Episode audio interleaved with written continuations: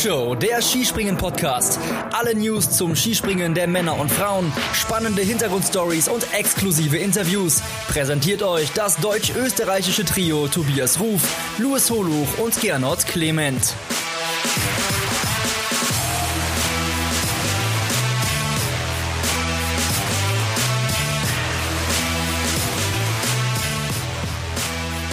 Die Flugshow, sie ging mit zwei Weltcups in Ruka weiter. Sie geht auch hier im Podcast weiter.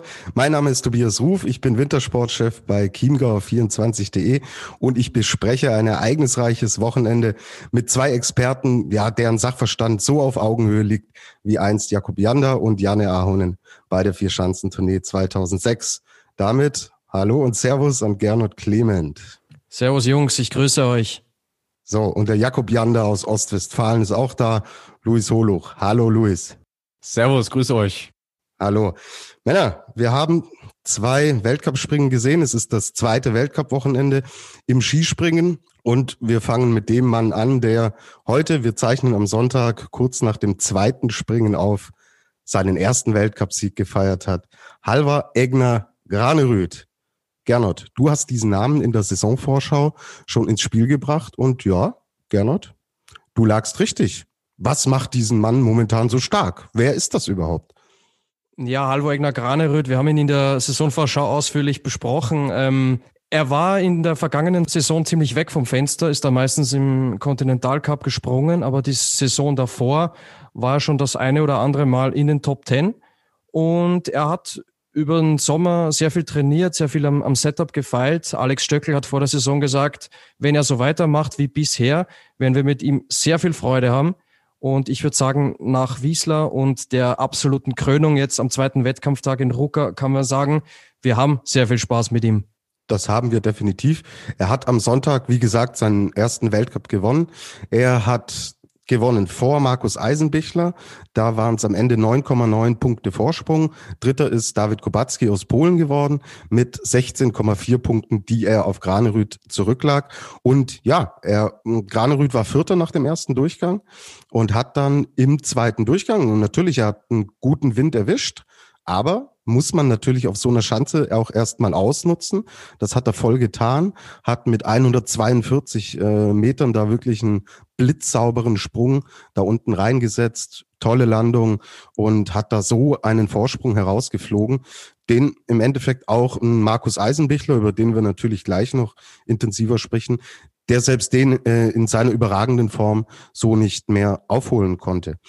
Insgesamt, Gernot, wenn wir auf das norwegische Team blicken, sehe ich jetzt äh, dreimal die norwegische Flagge unter den besten sechs und ja, Shootingstar Granerüth, über den haben wir schon gesprochen. Und der fünfte und der sechste Platz sind eigentlich zwei altbekannte, die ja wirklich ein ansprechendes Wochenende gezeigt haben. Johann André Vorfang ist Fünfter geworden am Sonntag, äh, Robert Johansson ist Sechster geworden die zwei Altmeister scheinen so langsam in Fahrt zu kommen, oder? Ja, vor allem Johann André Vorfang muss man ja bedenken, dass er einen unfassbar schlechten Start hatte in dieses Wochenende. Es gab ja diese skurrile Szene, dass er einfach zu früh äh, abgewunken wurde von Alex Stöckel, der wahrscheinlich gestern noch im Gedanken beim, beim Sturz von, von Daniel André Tande war. Und Johann André Vorfang war natürlich sauer, aber hat dann ziemlich schnell auf Twitter auch die Leute spüren lassen, es ist okay, er hat es abgehakt, er macht sich da jetzt auch einen Spaß draus und fokussiert sich auf den zweiten Wettkampftag und die Leistung von ihm heute war richtig stark mit Platz fünf und ich würde sagen, ein sehr, sehr starker, verspäteter Saisonstart für Johann André Vorfang, der ja in Wiesler noch nicht mit dabei war, noch bisschen Trainingsrückstand hatte. Und ja, da kann man echt nur sagen, Vorfang kommt langsam auf Touren und das, wenn man bedenkt, dass er ein guter Flieger ist, kommt gerade zur richtigen Zeit. Es steht ja ein gewisses äh, Großereignis auf einer großen Schanze vor der Tür. So ist es. Und Robert Johansson scheint dafür auch gewappnet zu sein. Hat einen guten Eindruck gemacht, oder? Johansson, super konstant, äh, muss man sagen. Ähm, er war in Wiesler nicht im zweiten Durchgang. Zusammen mit Daniel Andre Tande umso stärker sind diese zwei sechsten Plätze einzuschätzen. Also auch bei Robert Johansson muss man sagen, für ihn ist es ein starker Restart sozusagen. Und ja, er ist auf jeden Fall einer, den man herausheben muss an diesem Wochenende. Sonst bei den Norwegern lief alles vielleicht ein bisschen durchwachsen. Wir haben in Wiesler schon vom Wechselbad der Gefühle gesprochen. So hat's wieder begonnen in Rucker. Man denke an den Sturz von Daniel Andretande gestern. Ähm, da hat man nicht gewusst, hat er sich jetzt vielleicht am Knie verletzt oder ist es eine schwerere Verletzung? Es war Gott sei Dank nicht so und hat heute mit Platz 14 zurückgeschlagen. Äh, auch für ihn die ersten Weltcup-Punkte und in Anbetracht dessen, dass er äh, gestern nahezu auf dem Krankenbett gelandet ist, ist das richtig, richtig stark. Und sonst, ja, wir haben ein Sorgenkind und das ist Marius Lindwig, der gestern 27. wurde und heute, ah, ich traue es mir gar nicht zu sagen, auf Platz 47 gelandet ist. Und da kann man einfach nur sagen, ai, ai, ai, bei Marius Lindwig läuft es leider überhaupt nicht. Nein, absolut nicht. Und er war ja auch so derjenige, wo man vor der Saison gedacht hat, das ist der Hoffnungsträger in diesem Team. Und es zeigt einfach, wie schnelllebig diese Sportart ist. Wir werden dazu auch noch später kommen, dass man im Endeffekt ähm, nie wirklich so genau abschätzen kann, wer ist denn in einer Saison wirklich derjenige, der ja, da vorne konstant mit reinspringt. Absolut. Und ich glaube, vor der Saison, egal ob es internationale Wettkampfvergleiche gab oder nicht, vor der Saison hatte jeder Marius Lindwig auf dem Zettel. Aber Alex Stöckel hat auch in dem ein oder anderen Interview gesagt, es fehlt ihm ganz einfach die Stabilität. Und ich habe gesagt, Johann Andre Vorfang kommt jetzt pünktlich vor Planitzer in Form. Das Gegenbeispiel dazu ist Marius Lindwig, der auch ein super Flieger ist. Der ist so ein bisschen das Sorgenkind aktuell im norwegischen Team. Ja, und du sprichst Planitzer natürlich auch schon an. Es sind knapp zwei Wochen bis zur Skiflug-Weltmeisterschaft. Dort gibt es dann ein Teamfliegen. Und wenn man sich hier die Ergebnisliste anschaut, Granerüth, Vorfang, Johansson, Tande, der als Skiflug-Weltmeister, ja, als Titelverteidiger hier in diesen Wettbewerb geht, da schlägt das Pendel wirklich im Moment in diese vier Richtungen aus. Und dann wird es halt für einen Marius Lindwig im Endeffekt schwer, da überhaupt da reinzukommen. Also es sieht momentan da nicht so aus. Ja, apropos mannschaftliche Geschlossenheit, weil wir dieses Event natürlich wirklich schon im Hinterkopf haben. Es ist ein Highlight, das extrem früh kommt. Aber neben den Norwegern sehe ich auch tatsächlich ja viele deutsche Flaggen heute in der Ergebnisliste relativ weit oben. Und allen voran ein Name, der gerade wirklich alles überstrahlt, Luis, das ist Markus Eisenbichler. Er hat heute den zweiten Platz be belegt hinter äh, Granerüth, wir haben es schon angesprochen, hat am Samstag seinen zweiten Weltcupsieg. Bei erst drei Einzelspringen, die in dieser Saison stattgefunden haben. Also die Bilanz ist wirklich extrem gut. Hat am Samstag gewonnen vor den Polen Piotr Jour und David Kubacki. Luis, was macht ihn so stark? Es scheint alles spielerisch bei ihm zu gehen. Ja, man könnte fast sagen, fast ein bisschen der Lewis Hamilton des Skispringens momentan, wenn man das mal auf die Ebene übertragen möchte. Ähm, also gerade für mich hat äh, der Wettbewerb am Sonntag einfach gezeigt, ähm, dass der Mann ein unglaublich hohes Selbstvertrauen hat. Ähm, bei den Bedingungen trotzdem so durchzumarschieren, wirklich gegen alle Widrigkeiten, äh, zeugt einfach davon, wie gut der drauf ist. Er hat eine unheimlich hohe ähm, Stabilität in, in seinem Flugsystem und vor allem funktioniert der Absprung, was bei ihm ja immer so ein bisschen die Achillesferse ist. Ähm, er ist in der Lage, den Sprung äh, nach vorne hinaus äh, zu rotieren den Sprung noch schneller zu machen, als er ohnehin schon ist. Und das funktioniert in Ruka ja kaum wie woanders, muss man tatsächlich sagen. Und äh, das ist definitiv kein Zufall, dass er jetzt äh, nach drei Springen zweimal gewonnen hat und einmal Zweiter ist. Und äh, man hat ja auch schon in den anderen Teams so das ein oder andere Rätselraten mitbekommen, so wie macht der Mann das, wie ist dem überhaupt beizukommen dass der Graneröd das jetzt geschafft hat, äh, kam ja auch nicht von ungefähr, wie wir schon von Gernot äh, gelernt haben. Und äh, dementsprechend äh, ist der Eiser einfach auf einem sehr guten Weg momentan. Absolut. Und er ist da aber im deutschen Team tatsächlich auch nicht der Einzige. Er ist vielleicht momentan so der Einzige, der wirklich die Springen gewinnen kann. Karl Geiger hat nicht das beste Wochenende erlebt. In Ruka er ist dennoch äh, stabil, ja. Also ich will diese Leistung auch gar nicht schmälern, dass er dann am Samstag Neunter wurde und ähm, am Sonntag ist er Achter geworden. Das sind alles sehr konstante, gute Ergebnisse. Aber dieser Touch, der, den du auch in dieser Konkurrenz brauchst, um die Springen dann auch zu gewinnen. Der ist momentan bei Eisenbichler da, bei Karl Geiger nicht. Ein sehr auffälliger Springer aus deutscher Sicht war an diesem Wochenende mit Hochs und Tiefs Pius Paschke. Wie hat er dir gefallen, Luis, an diesem Wochenende? Prinzipiell sehr gut, einfach weil er äh, die Entwicklung fortsetzt, äh, die wir in Wiswa auch schon äh, bei ihm konstatieren konnten. Ist nur ein bisschen schade für ihn, dass es sich nicht so ganz in der Ergebnisliste wieder geschlagen hat. Also er hat ja die Quali gewonnen am Sonntag. Man dachte so, Mensch, ja, das könnte auch äh, im eigentlichen Wettkampf Richtung Podest gehen, vielleicht sogar. Ähm, der erste Durchgang war dann nicht ganz optimal, war immer noch in einer guten Ausgangsposition und in der zweiten, im zweiten Durchgang hat sie dann einfach äh, zerrupft, muss man tatsächlich sagen. Also ohne eigenes Zutun nochmal sehr weit zurückgefallen, leider Gottes.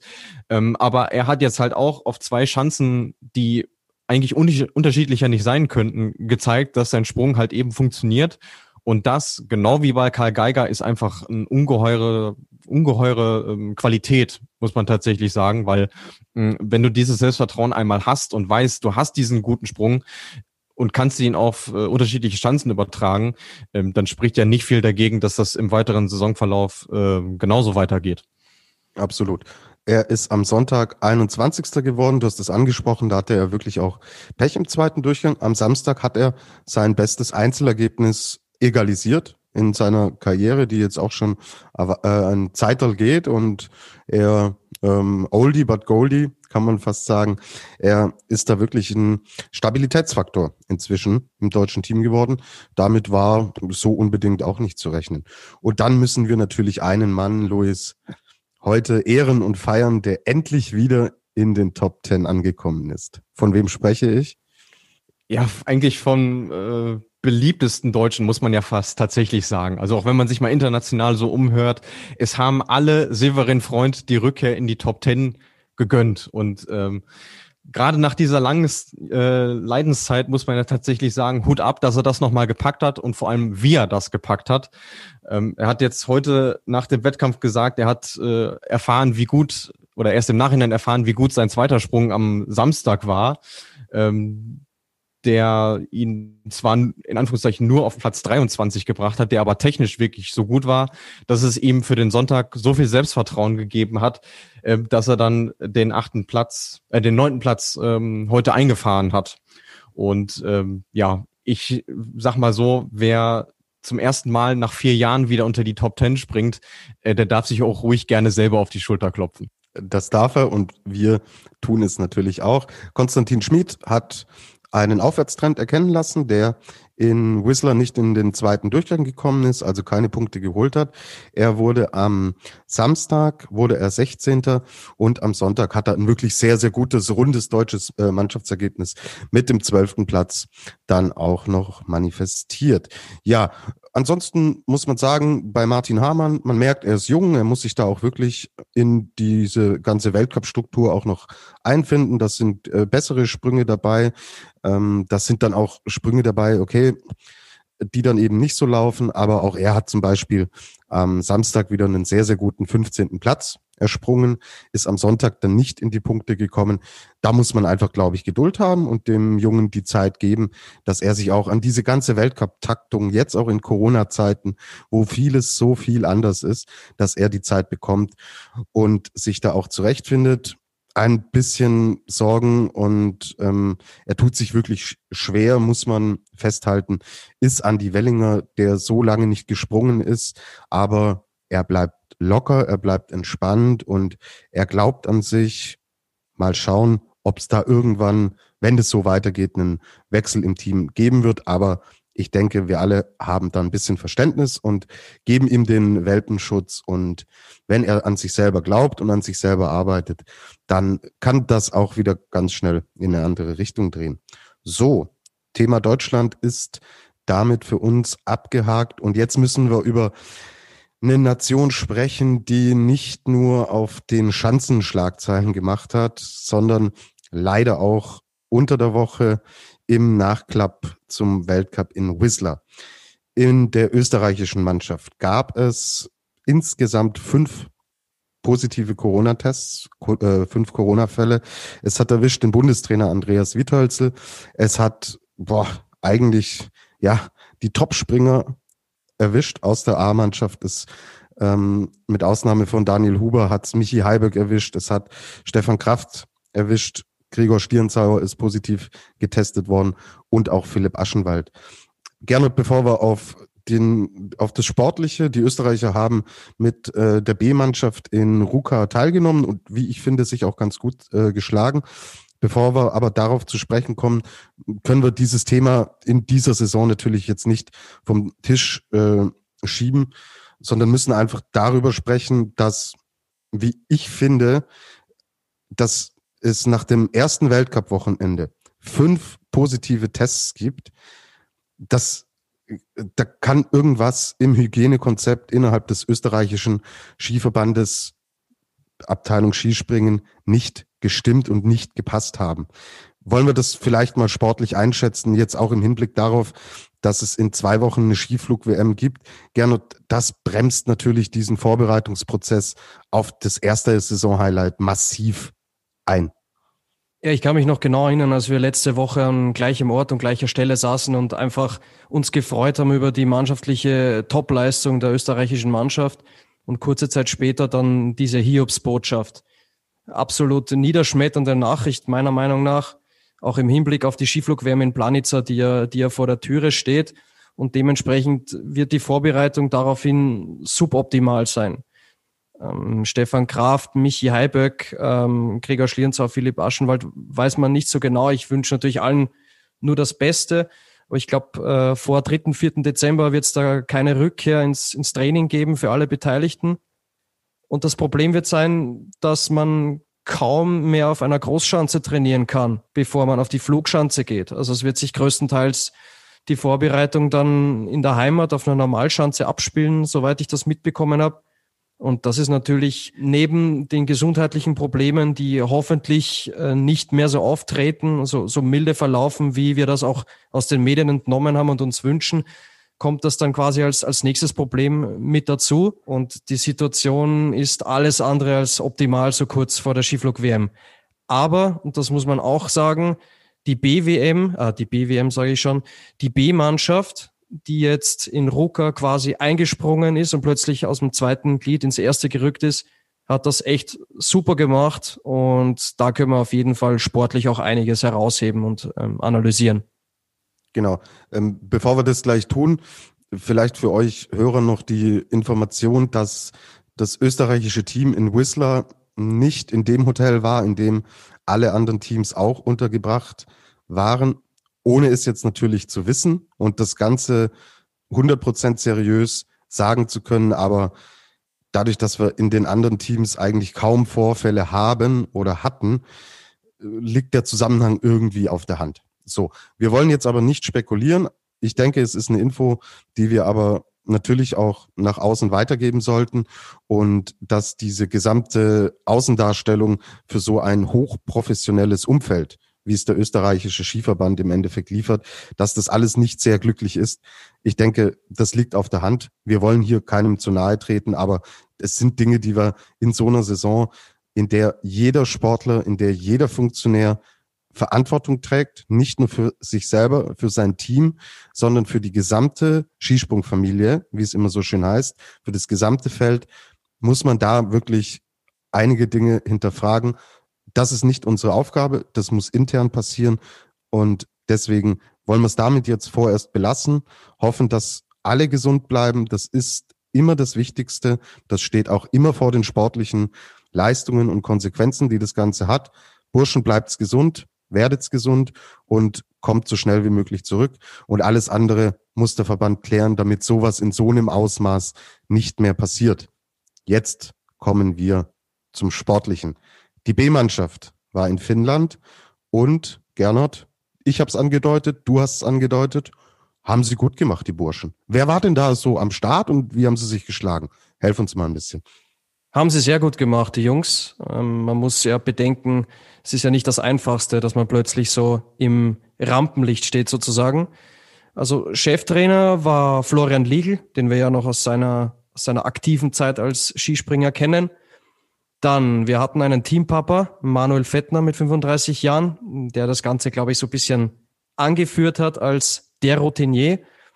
Und mit ihm dabei waren noch Markus Schiffner, Clemens Leitner und die drei Jungen David Hagen, Marco Wörgötter und Timon Pascal Kahofer.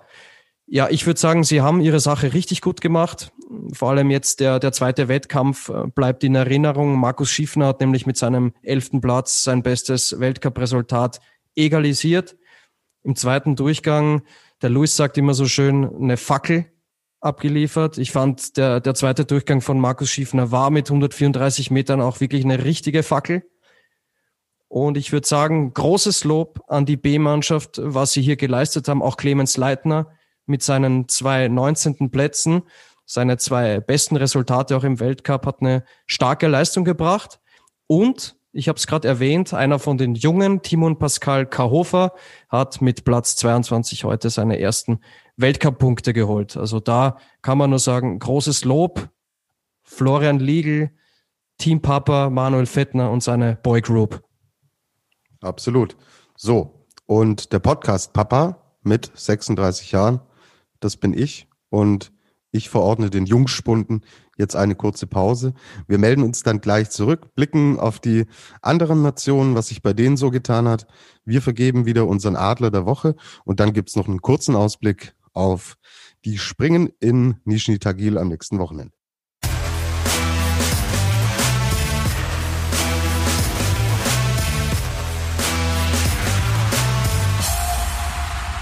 Wir sind zurück bei der Flugshow, dem Skispringen-Podcast und wollen uns jetzt im zweiten Teil zunächst der polnischen Mannschaft widmen.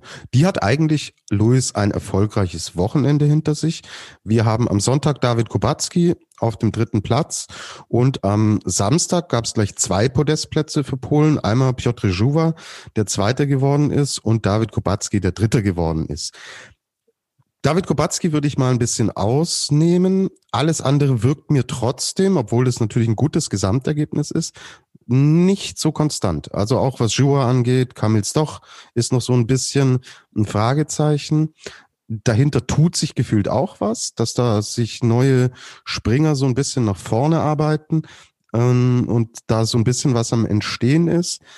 Aber wie gesagt, so mit Kubacki, Ausnahme Kubacki, mir fehlt ein bisschen die Konstanz. Geht's dir auch so? Grundsätzlich würde ich sagen, ja. Was mich am allermeisten überrascht hat, ist, dass sie tatsächlich am Samstag äh, das bessere Mannschaftsergebnis ähm, eingefahren haben. Jetzt könnte man natürlich sagen, ja gut, da waren die Bedingungen grundsätzlich auch besser und konstanter. Aber ähm, man muss ja auch bedenken, die Jungs hatten die krasseste Anreise von allen. Die haben es komplett anders gemacht und sind nicht mit dem Charterflug, dem viel zitierten, äh, nach Ruka geflogen, sondern äh, die sind mit dem Schiff angereist. Ähm, ich habe mal dann so versucht zusammenzurechnen, es müssten so um die 40 Stunden Anreise gewesen sein. Und das äh, zu einem Weltcup-Springen im Jahr 2020 hat schon ein bisschen was von Back in the 80s. Aber Spaß beiseite. Ähm, äh, tatsächlich, David Kubacki würde ich grundsätzlich auch ausnehmen. Der ist einfach die Verlässlichkeit in Person. Ähm, Gibt nichts dran zu kritteln. Piotr Jua steht für mich so ein bisschen sinnbildlich für das, äh, für das Team. Am Samstag bei hervorragenden Bedingungen, die für alle auch gleich waren, wie schon gesagt, zweiten Platz. Ähm, da hat sein Sprung funktioniert. Am Sonntag wiederum äh, super erster, aber der zweite, der war nischt. Und äh, so geht es äh, den anderen auch. Wobei man tatsächlich sagen muss, und das hast du ja auch schon angedeutet, dass äh, ein Clemens Muranka und Andrzej Stenkawa äh, die, die Schritte nach vorne jetzt mal gemacht haben, die man sich eigentlich jahrelang von ihnen erwartet hat. Also das muss man den Jungs dann auch zugestehen, dass ein Tag eben gut läuft mit äh, Platz neun und Platz elf am, am Samstag und der zweite Tag dann eben äh, jetzt nicht so der große Hit war. Ähm, das, das ist dann einfach so. Ähm, aber grundsätzlich, und das zeigt der Nationencup ja auch, so eine gewisse Konstanz bringen sie ja dann doch rein. Also ähm, beim Teamspringen äh, waren sie auf dem Podium und jetzt haben sie immer ihre Pünktchen gemacht, sodass sie dann äh, jetzt äh, Zweite im Nationencup sind. Das kommt auch nicht von ungefähr und dementsprechend sind sie schon auf einem guten Weg insgesamt. Kamils doch. Wir beide hatten ihn eigentlich als Gesamtweltcup-Sieger getippt. So wird das aber nix, oder? Ähm, nee, auf Dauer muss man tatsächlich sagen, äh, sieht es da schlecht für uns aus. Ähm, auch er äh, kriegt es noch nicht so ganz auf die Kette, muss man sagen. Auch am Samstag wieder, da war der erste Sprung na, nicht so doll, der zweite dafür umso besser. Und wenn er es schafft, äh, in den viel zitierten Flow zu kommen, dann ist er natürlich wieder ein Kandidat für den ähm, Gesamtweltcupsieg. Aber das ist er eben noch nicht. Und da gab es einige Herren, die wir jetzt im Verlauf unserer Sendung auch schon erwähnt haben, ähm, die ihm das eben voraus sind.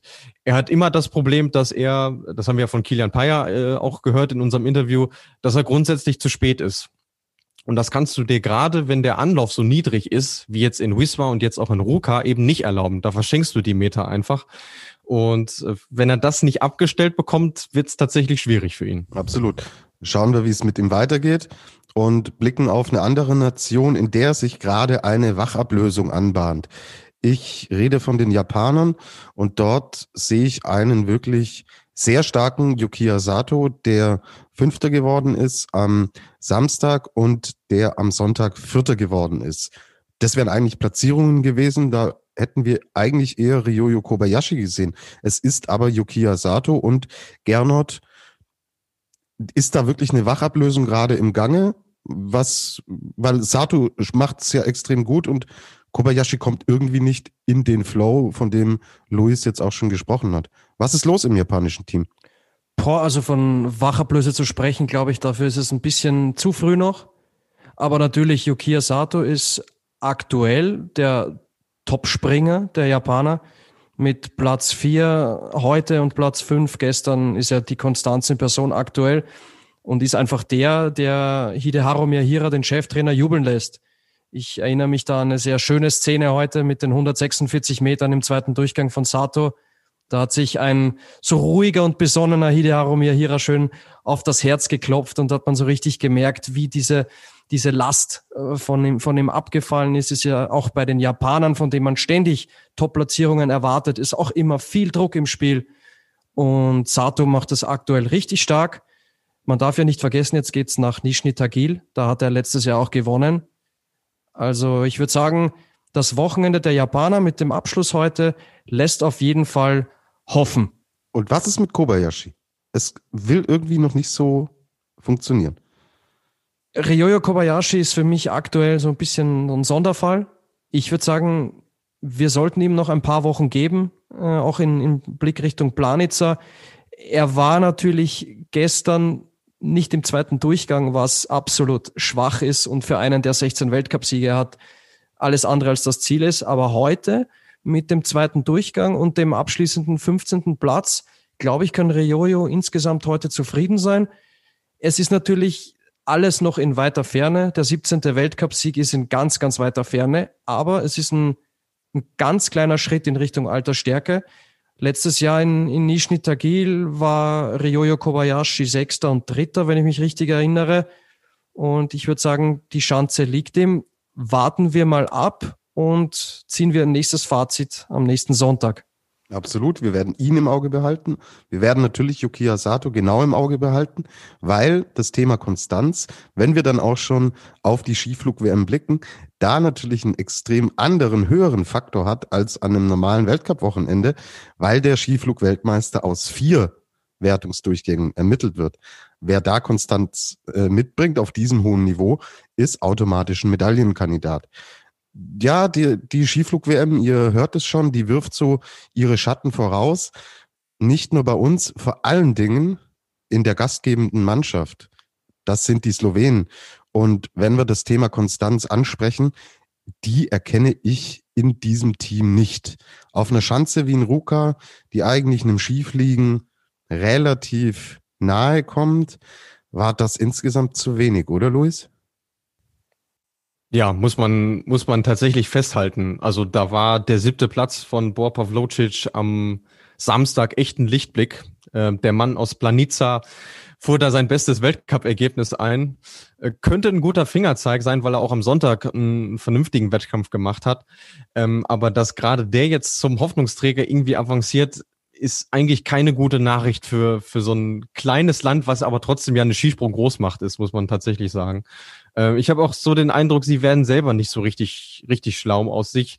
In Ansätzen ist es gut, ähm, wie am Sonntag der erste Durchgang von äh, Angela Nischek. Der ist im zweiten Durchgang aber auch dann völlig nach hinten durchgereicht worden. Dann Zehnter liest sich erstmal nicht schlecht, aber wenn man die beiden Sprünge miteinander vergleicht, da liegen leider Welten dazwischen. Mm, Und der größte Name im Team, Peter Preotz, boah, also der ist von der Form, die ihm in der Saison 15, 16 so ausgezeichnet hat, wirklich meilenweit entfernt. Ähm, sind keine guten Nachrichten für das Team, weil sie halt tatsächlich diesen, diesen Leader, den wir jetzt in den anderen Nationen auch schon erwähnt haben, den, den haben sie einfach nicht. Und sie müssen es dann über diese einzelnen Erfolge richten und das will nicht so recht gehen. Klar, jetzt kann man natürlich sagen, ähm, Planica wird eh ein Sonderfall, weil das ist nun mal deren, deren Heimschanze.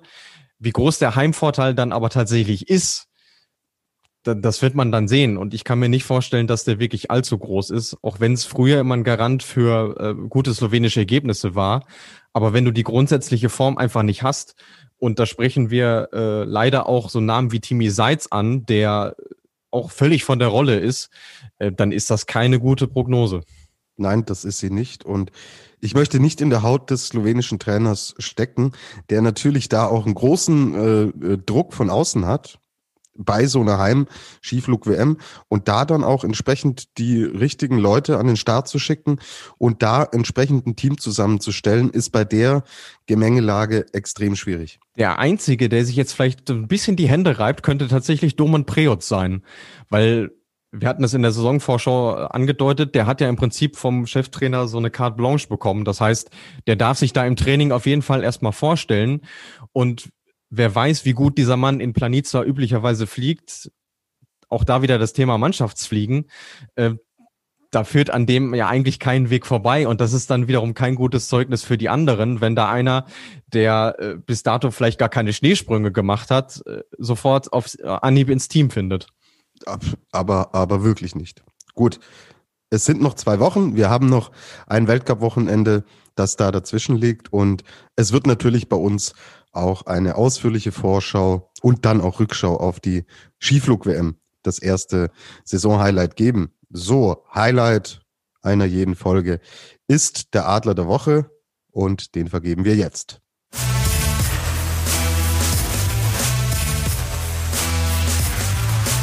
Die Flugshow präsentiert den Adler des Wochenendes. Der Adler der Woche, Luis, geht an den Trommelwirbel können wir uns sparen, weil wir waren uns auch redaktionsintern einig, es kann an diesem Wochenende tatsächlich nur Severin Freund sein. Ich hatte es ja vorhin schon gesagt, es haben sich alle für ihn wahnsinnig gefreut, dass er wieder zurück ist und auch er selber hat ja gesagt, Mensch, in der Leadersbox zu, zu stehen, das macht noch genauso viel Spaß wie früher und das hat man ihm auch angesehen und angehört. Und äh, ja, wenn du nach so einer langen Leidenszeit so zurückkommst und vor allem so eine Stabilität zeigst und selbst so einen Mann wie Toni Innauer, der sie schon alle hat fliegen sehen, ins Schwärmen bringst, äh, dann ja, hast du es einfach verdient. Ja, sind wir uns alle einig. Guter Typ, toller Sportler und verdient der Adler der Woche. Vor allem muss ich auch dazu sagen, heute im zweiten Durchgang, ich habe mich total gefreut über die Fackel, wie wir sie vorher betitelt haben, von Markus Schiffner und plötzlich kam Severin Freund und ging dann in Führung. Und erst dachte ich mir so, hm, ich habe schon geglaubt, dass äh, Schiffner sich noch Richtung Top Ten annähert und habe mich erst ein bisschen geärgert, aber als ich dann gesehen habe, dass es Severin Freund ist, der vor ihm liegt, habe ich mich dann als, als Österreicher dann erbarmt und auch für den Severin mitgefreut. Na, ein größeres Kompliment. Kann es doch kaum geben. So, als allerletztes jetzt noch zum Weltcup-Wochenende in Ruka müssen wir auch mal ein Team loben, das so eigentlich nicht so oft vorkommt. Das sind die, die deutschen Techniker. Die Deutschen hatten extrem schnelle Ski. Also die Ski waren top präpariert. Konstantin Schmid war da wirklich der schnellste. Und ja, das sind diese kleinen, feinen Arbeiten im Hintergrund, die da oft medial auch ein bisschen zu kurz kommen. Aber dafür gibt's uns. Und deswegen von dieser Seite auch ein dickes Lob. So, Ruka haben wir abgeschlossen. Jetzt, ja. Sind die Ski dann auch was für die Streif, weil du sie gerade so in den Himmel lobst? Du, ähm, Peppi Ferstl, Thomas Dresen, also da müssen wir uns nicht verstecken, auch wenn Thomas Dresen, unser Alpin-Boss, jetzt leider operiert wird, operiert wurde und vielleicht ausfallen wird. Also gerne, wenn du mir da einen Seitenhieb verpassen wolltest, das ist dir gelungen. Mein Ski-Alpin-Herz blutet.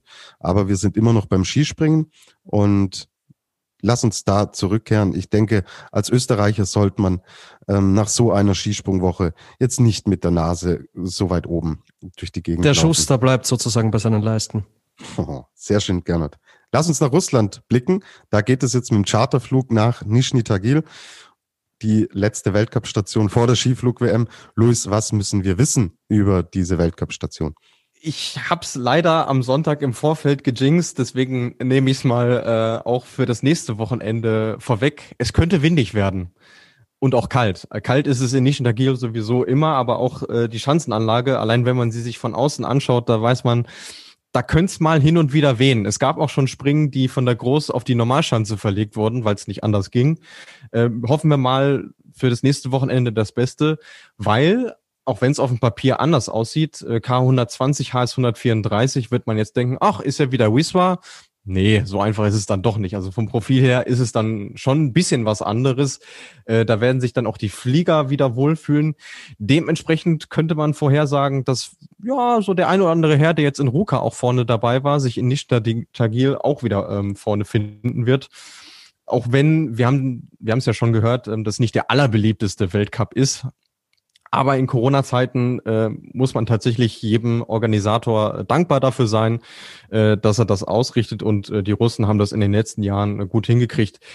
Dementsprechend äh, denke ich mal, äh, dass es dieses Jahr auch klappen wird.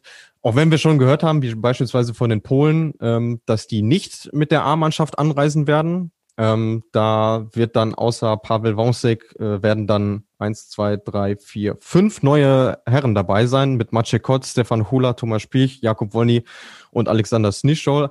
Aber ansonsten äh, wird sich das Line-up äh, ähnlich darstellen wie in Ruka und auch das ist ja eine schöne Nachricht.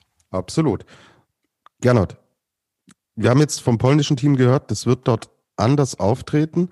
Was können wir denn vom österreichischen Team erwarten? Da hängt so ein bisschen ein Fragezeichen dahinter oder gar nicht mehr so groß das Fragezeichen? Ja, es wird sich auf jeden Fall einiges ändern im Line-up der österreichischen Mannschaft. Jan Hörl und Daniel Huber dürfen wieder mit. Die werden in Nischni Tagil wieder mit dabei sein.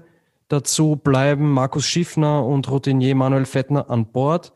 Und dazu sollen Thomas Lackner und Maximilian Steiner stoßen. Das hieße Marco Wörgötter, David Hagen, Timon Pascal Karhofer und Clemens Leitner werden also wieder die Heimreise antreten. Und soweit ich das richtig mitbekommen habe, wird auch Florian Legel, der ja jetzt der, der leitende Akteur war auf dem Trainerturm beim ÖSV, wird dann auch in Nischni Tagil nicht mit dabei sein. Und wie ich es vorher auch schon erwähnt habe, sollen äh, Michi Heiböck und Stefan Kraft zumindest, bei den anderen Gregor Schlierenzau und Philipp Aschenwald weiß man es noch nicht so genau, sollen auf jeden Fall die beiden um den dritten, vierten Dezember rum wieder ins Training einsteigen und sich dann höchstwahrscheinlich auf einer Normalschanze auf Planitzer vorbereiten. Okay, dann sind wir gespannt. Es gibt jetzt für euch noch die Uhrzeiten für Nizhny Tagil.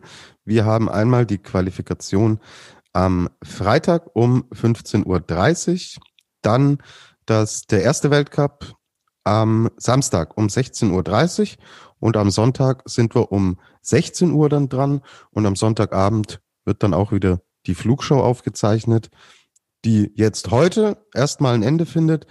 Vielen lieben Dank, Gernot Clement, Luis Holuch, Janne Ahonen und Jakob Janda, wirklich auf absoluter Augenhöhe. War mir wieder ein Vergnügen. An euch. Danke auf jeden Fall zunächst fürs Zuhören. Folgt uns auf Social Media. Ihr findet uns bei Facebook und bei Instagram. Schreibt uns auch gerne auch, über was wir sprechen wollen. Gibt uns Feedback, positiv, negativ. Wir freuen uns über jede Zuschrift und hören uns dann nächste Woche mit der Analyse zu Nishni Tagil wieder. Und dann gibt es natürlich auch eine Vorschau zur Skiflug-WM. Aber jetzt gehen wir erst einmal nach Russland. Und wie lautet denn das Motto für Russland, lieber Gernot? Das Motto lautet, liebe Flugschuhhörerinnen und Hörer, fliegt's, soweit es geht, denn Russland ist ziemlich weit weg.